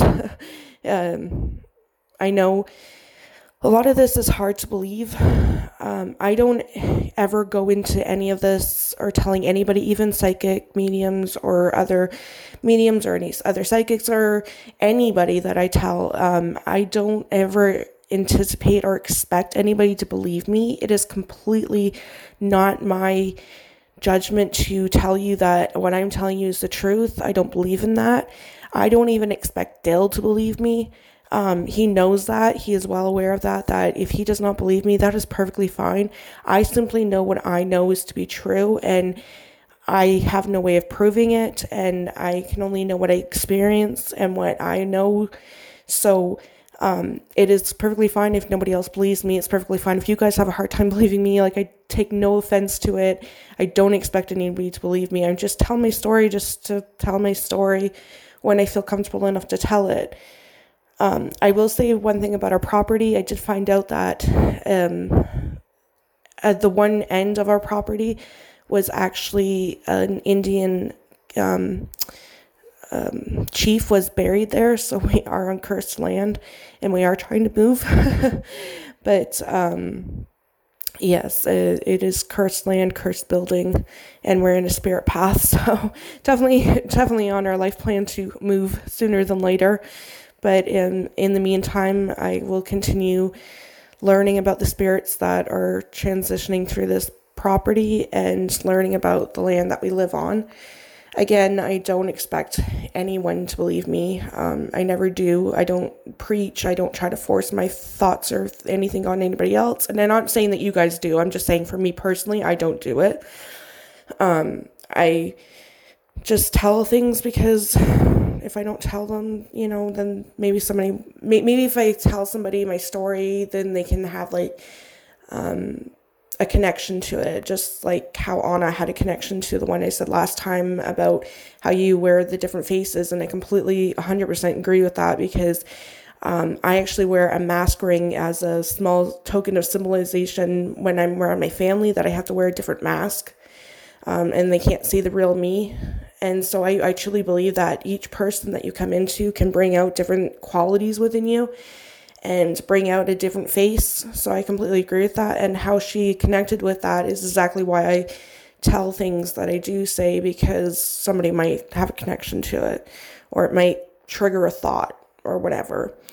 I'm sorry that this is a little bit on the long side. I didn't intend it to be this way. I hope it makes sense and I hope you enjoy it. And Dale says hi. Wow. I've never heard of a thing called a spirit path before, but it makes sense, right? Yeah. Wow. You learn new things every day. Thank you, Elizabeth, for sharing your stories, for leaving a voicemail, and for being such a great wife to Dale. Yeah. Um, a lot of things to unpack from that voicemail. Uh, spirit paths, the burning of the sage, and the door shaking off its hinges. That's terrifying. Yeah. Indian chief buried. Terrifying.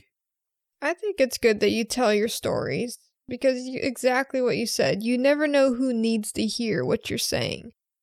And sometimes it it may sound crazy coming out of you, but really there is always somebody who connects to your message. So I think like I'm a strong believer in spirits as well, so I don't question at all your experiences that you've had.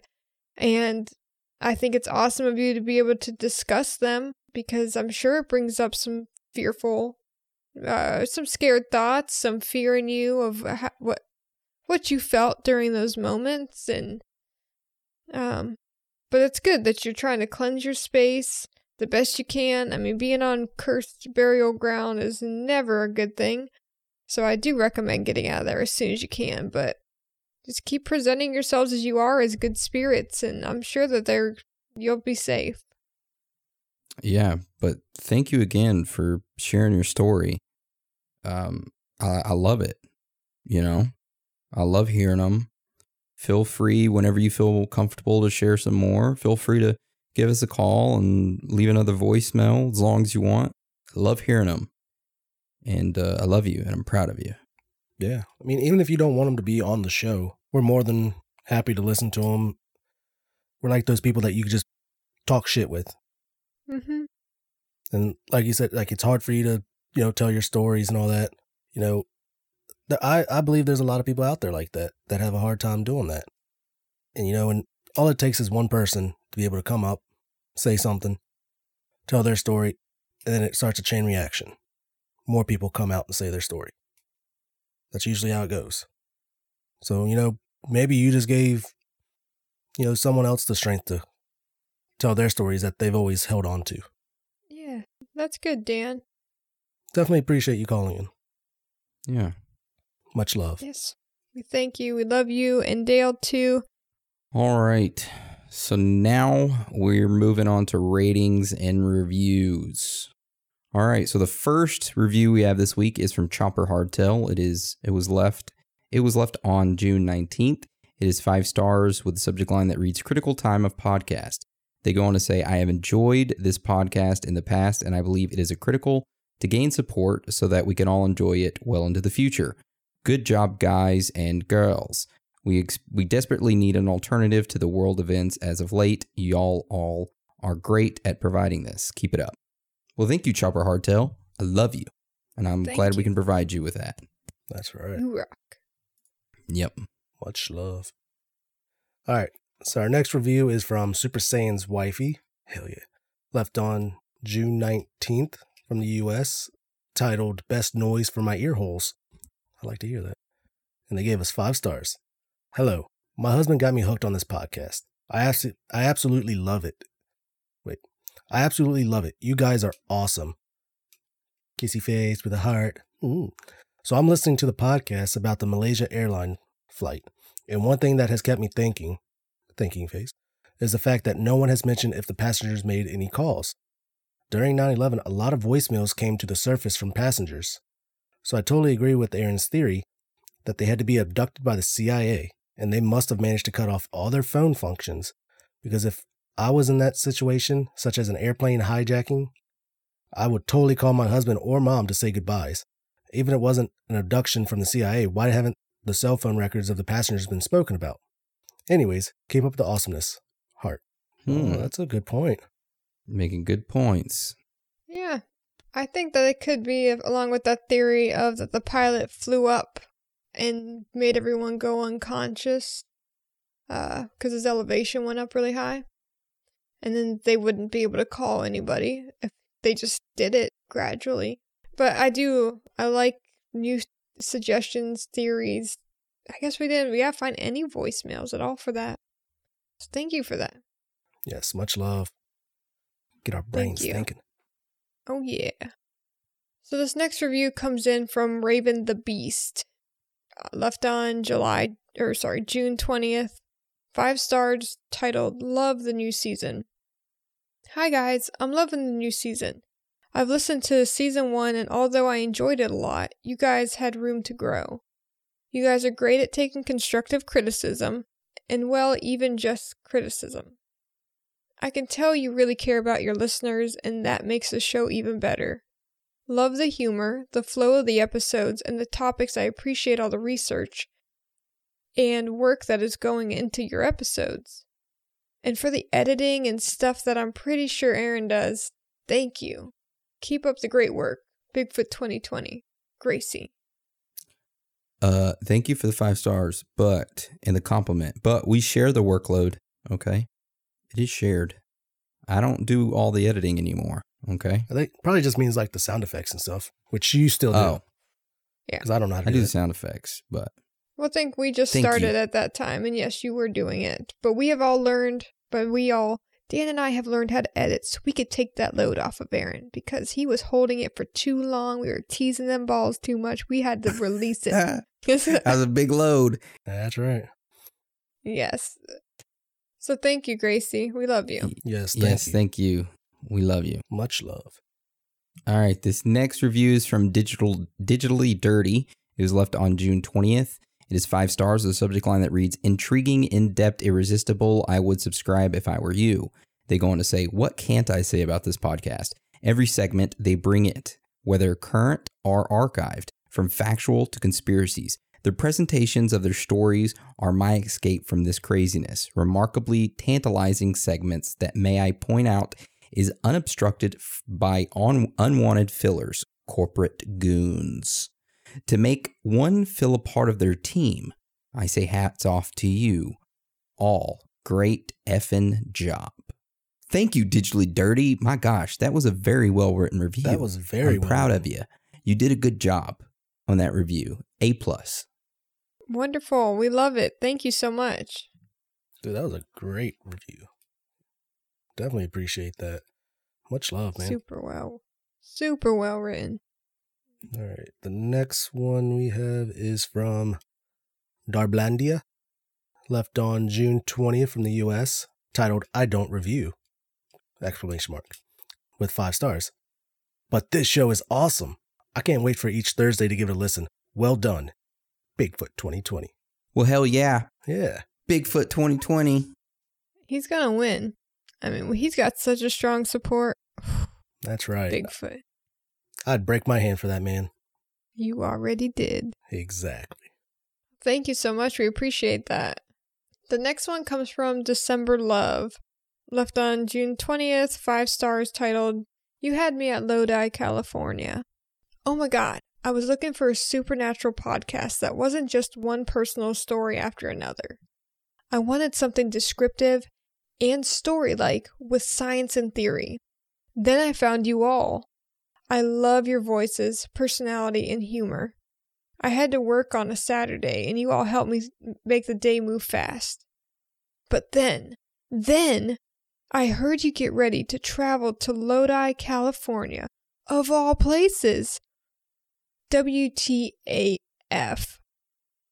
That is my next door neighbor and practically home grounds of North California, or Northern California. By the way, if you want a great wine tasting trip, head to Lodi. No joke. Anyway, I'm in love with you guys and the postcard too. Keep the episodes coming. Winky face, heart face, Becky. Or heart face. Heart, Becky. Thank you. Thank you, Becky. I love you. You're so nice. You're so sweet. Oh, yeah.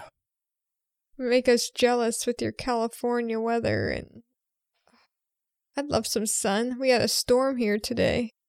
Dude, in Maine, it is friggin' I've sweated more than I've ever sweated in my entire life up here, and I've lived in Texas. I, it's like 90 degrees every goddamn day. It is so damn hot. Nobody has AC. I- I'm like in a goddamn sauna up here. The difference between Texas and I'd say some of the places on the East Coast is the humidity. Texas has a dry heat, which is nice. But you get on the East Coast here, all that fucking humidity. It'd be 80 outside, but it feels like 100. Yeah. Fucking It blows. sucks. But thank you, Becky. We love you. And I want you to know that. And I'm proud of you. Yeah. All right. Who's next? Is it me? It's you. All right. This next review is from Patty Welshman. And this is, comes from Great Britain. It was left on June 20th. It is five stars with a subject line that reads Conspiracy of the Best Kind. Ooh, I like that.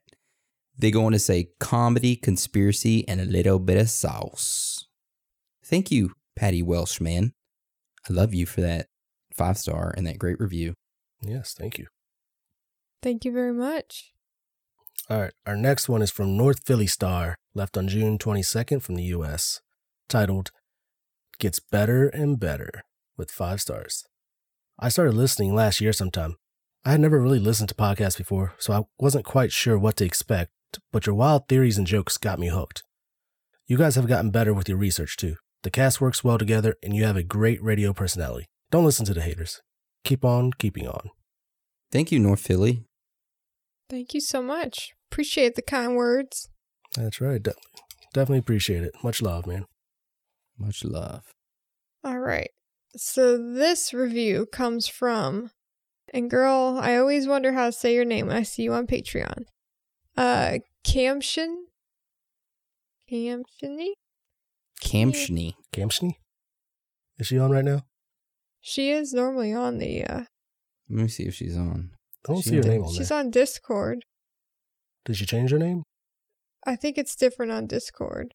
You want me to tag everybody? Is there a Camshni inside? Do it. Paging Camshni. Paging Camshni. How do we say your name? She always leaves us really nice things on our Patreon. So she wrote strokes my pineal gland so hard. Five Oof. stars. Nice. Writing this review has been long overdue for me. I started listening about 10 episodes into last season when I was browsing for something new and interesting to dive into. I thought it was a fluke that it was so good. It was better than Bigfoot's kneecaps. Ooh. I like that. Oh, God. I listened to another episode, then another. I found, I found myself going back and listening to all the episodes I'd missed, then salivating like Pavlov's pup for the next week's transmission.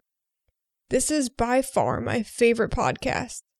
Aaron, Danielson, and Anna share their research and opinions in a way that isn't condescend- condescending and doesn't make me feel like I need a PhD to follow along either. It feels like I'm having a conversation, not being coerced or brainwashed.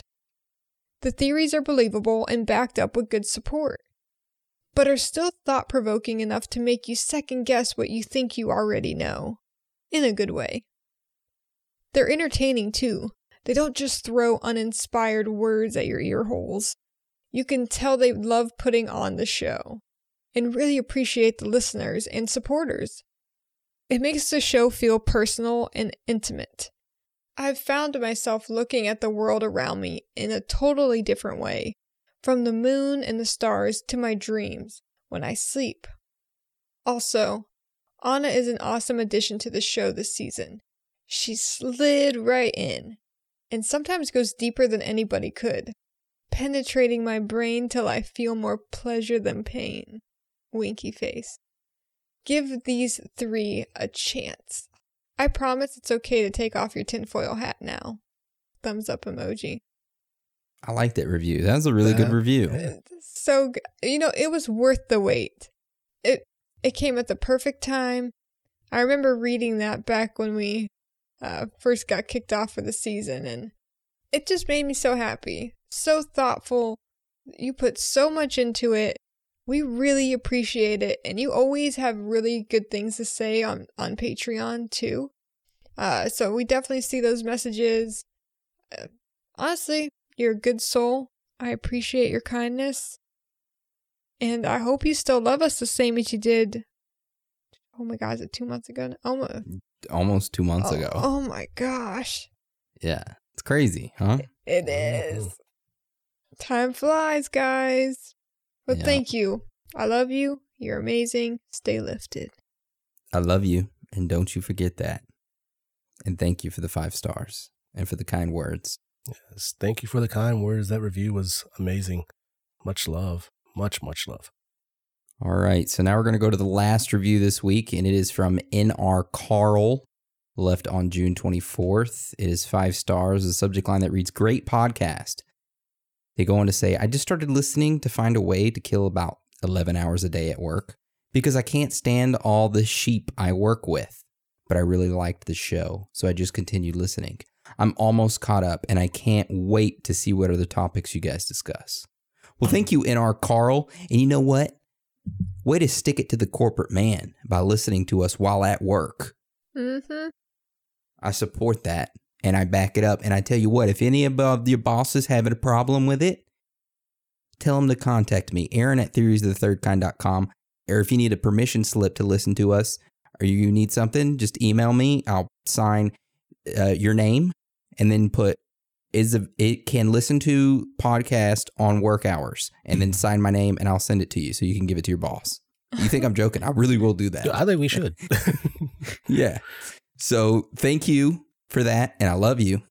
And yeah, yeah, stick to the man. Those were some good Oh, reviews tonight. It was. Yeah. Thank you guys this week. Those were really awesome. All right, so now we're gonna go to shout outs, and I got a couple I'm gonna do from Instagram. First one is from Casey N. I wanted to shout them out. They uh, sent a message saying that they appreciated us a ton and we should start discussing and digging into Pizzagate. Well, Casey, your wish is our command. There you go. Um, also, I got a message from Crystal on Instagram who said that she loves our show and tell tells everybody about us. And she said, for your info, you should say the name of your show more. I accidentally stumbled upon it and I had no idea what you were called. And it took me over a month to find you guys and girl again. So, theories of the third kind. There. Theories of the third kind. theories of the third kind. I'm just gonna start randomly insert theories of the third kind. Let's see what else. I wanted to shout out Saddle Tramp brand. Uh, I know two weeks ago she started listening to us and immediately signed up for Patreon and created some, uh, put some stories up on our Instagram that featured us talking, and uh, we got quite a bit of followers from that on Instagram, and I really appreciate it and spreading the word, spreading the gospel of theories of the third kind, and I love you for that, and I appreciate you, and I'm gonna send you a message, so be on the lookout. Um, oh, and also one last shout out. I wanted to give everyone on Instagram a shout out who's followed us here lately.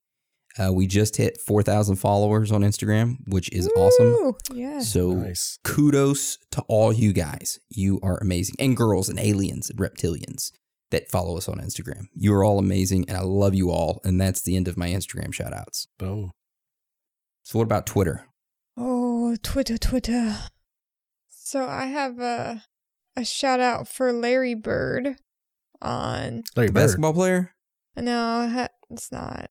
Oh, you got, Oh. Don't got get our your hopes hopes up. I was about to say, God damn. I know. We're getting celebrities listening to us. with an I, not a Y. Uh, he wrote, I just listened to your Black Lives Matter speech, which was an All Lives Matter speech, and it was extremely powerful, Anna.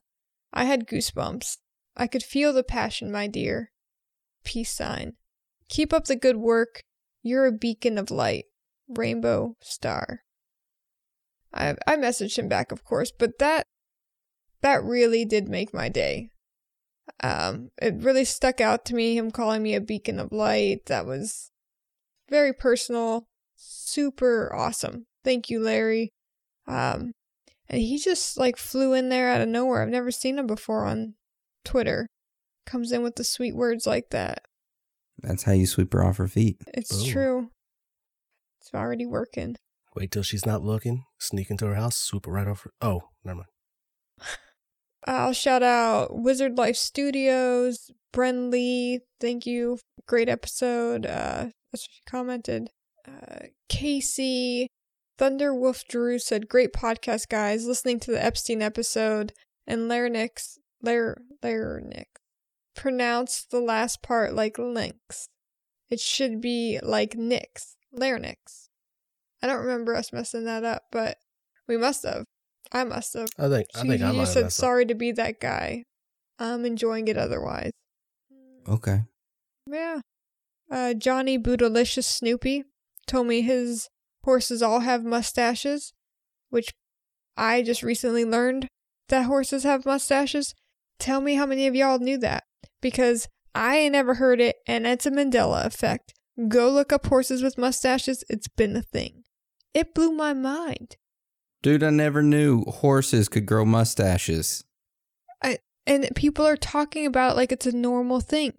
25 interesting mustaches on horses. Not once in my life have I seen a mustache on a horse. And to yesterday, I had my mind open to some new Mandela effects, and that one really shocked me. What the fuck?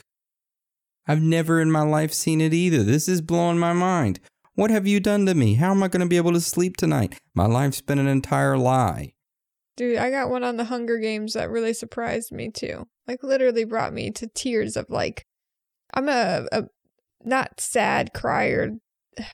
The way that when I get overwhelmed with any sort of energy stimulus, I tend to cry. Happy tears, sad tears, I'm proud of that person tears. It's just that's the way it happens. And my it I don't know if I had like a realization that holy shit, I I'm not the person I was before. If that if I remember this movie differently, then that means that this person sitting here right now, me, me, me right now, talking to you, is different than the person who watched that movie the first time. I'm still shocked that horses have mustaches. I know. Go look it up, you guys. I'm guys. sitting here looking at them on DuckDuckGo images. They have majestic fucking mustaches. They do. I'm shocked. So last week when I talked about, we had somebody who wrote us a story talking about a paper or book she had read regarding Epstein. Lo and behold, she came out the woods and she's, well, it's not really woods, it was, she was on Discord. And it's Lizzie B. She wrote that uh, she was writing an essay for college and came across this. Uh, they were writing about, quote, reading Lolita in, in Tehran by Azar Nafisi. And Lolita is the title of the book that is discussed by Nafisi in her book. Okay, so here's where it gets interesting. This book, Lolita, was written in 1955 by Vladimir Nabokov. It's about a man who becomes obsessed with a 12 year old girl who he secretly refers to as Lolita. His obsession turns into bribes in exchange for sex. So she said when Epstein was arrested, she noticed the name of the plane was Lolita Express and it made her think about the whole book or the whole story again. So I, I appreciate you reaching out because I wanted to give you a proper shout out before, so thank you for that. Um I'll also shout out um girl I'm you got a lot of double letters, so I apologize if I say your name wrong, but Marive I want to shout you out. I appreciate you reaching out. Your painting by numbers is amazing. Uh, can't wait to catch up and talk with you. Devachu, you're awesome as well. White Rabbit. You know, I haven't shouted out Benji in a while, so Benji, hope you're doing well, my friend. Uh, Slickers, thank you for the conversation. Sorry it took me so long to get back to you. Hunter, hope you're doing well. Uh, that was not the hunter that I thought it was in the voicemails last week. He informed me, but sorry for messing that up. Other hunter number two. And all y'all on Twitter, everyone on Discord. I just love the family aspect that this has created. I do think we need to start a sex orgy uh, cult tab because we got some hot and steamy gift battles going at some time. Mm, I like that.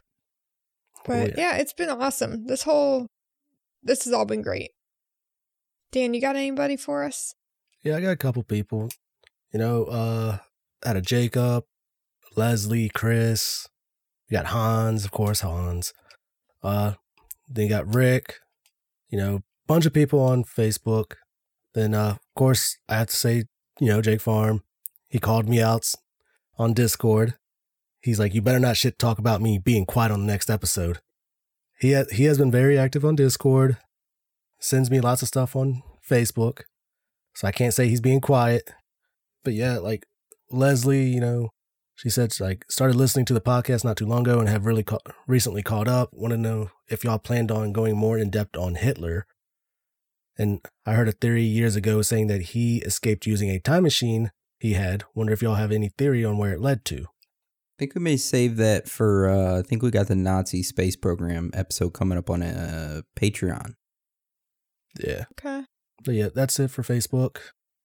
I don't know how I almost forgot someone who has smitten me. Whew. Sydney Lee. Yeah, you stop what you're doing right now. You go ahead and you just turn the dial in to Anna Central. You are coming with me on my Montauk chair. And I'm going to show you the proper way to ride that chair. I mean, you could talk to your man, you could bring him along, but really, this invite's for you. So you bring your fine ass over to my chair, and I'll show you a good time. Honestly, I've loved the conversation and filled the love. It's made me super happy. You guys are great. All of you, amazing. Tanya, keep yourself going. Um, yeah, you guys all make my day. So thank you so much. Sydney Lee, call me. I feel like I feel like I'm gonna have to take that vibrating uh, massager out of the chair for now. Yeah. No, that's my All right. secret weapon. Don't you dare take that out. All right. Also, I wanted to shout out our Discord. It is poppin'. Also, I know we get random messages and emails asking for the Discord link, but it is a Patreon exclusive perk. So it's just one of those things where you become a Patreon member and you you know, you get an extra episode each week, access to all previous Patreon episodes, and access to the Discord. So sign up, become a part of the family, give your blood oath, and then you can join our Discord server and have conversations with everyone. And it's really fun and it's great. And I think it's a good deal. It's an So, amazing deal. And literally, you just go to Discord or get the app, create an account. You'll get a uh, your name with four numbers afterwards. Make sure you send it on Patreon. You could send a personal message or in the. We'll get you in there. Invite from one of us, and then the special party pass. Yeah, the after party. Make sure you wear your red slippers. So, with that being said, I want to thank you all for joining us today. And again, thank you for your support. You are amazing, every single one of you. So, Dan and Anna, you want to roll us out? Sure will. It's okay to be out of this world with your thoughts. Because you're not alone.